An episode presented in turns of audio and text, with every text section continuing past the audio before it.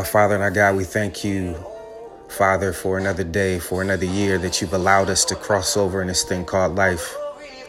We thank you. Your word says to seek ye first the kingdom and all of its righteousness, and the things you shall add. Lord, we thank you that you are our peace. You are the way. You are the truth.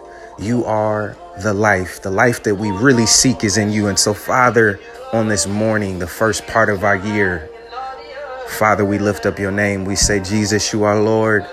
Jesus, you are King of all. And so, Father, on this morning with this new year, we thank you. We proclaim a new season. We proclaim that what you have for us, that no good thing will you withhold from us, Father, that your thoughts about us are good, the things that you want to give us are great. And so, Lord, we just say that we receive we, Father, we say we're going to ask, seek, and knock. And Father, we thank you that this year will be the best year of our life because you said so. We thank you. Your word proclaims that we are the head and not the tail, that we are above and not beneath, that we are blessed and not cursed. And so today we have the opportunity to just receive it.